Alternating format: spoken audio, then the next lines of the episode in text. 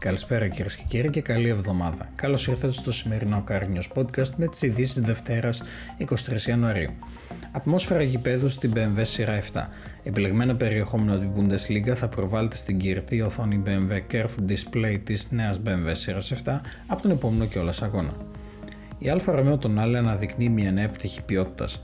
Από τη φάση της σχεδίασης και εξέλιξης της νέας Alfa Romeo Tonale, πρωταρχικός στόχος αποτέλεσε η επίτευξη ενός κορυφαίου επίπεδου ποιότητας σε όλα τα επίπεδα.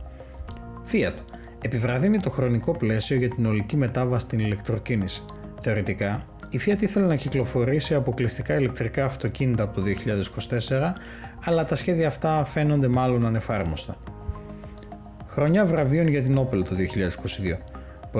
Πολυάριθμα βραβεία κέρδισε η Opel για τα πρωτοποριακά μοντέλα και τις καινοτόμες τεχνολογικές λύσεις της φέτος το 2022. Βιωσιμότητα και ψηφιακή τεχνολογία για το σχεδιασμό των νέων ηλεκτρικών της Cupra.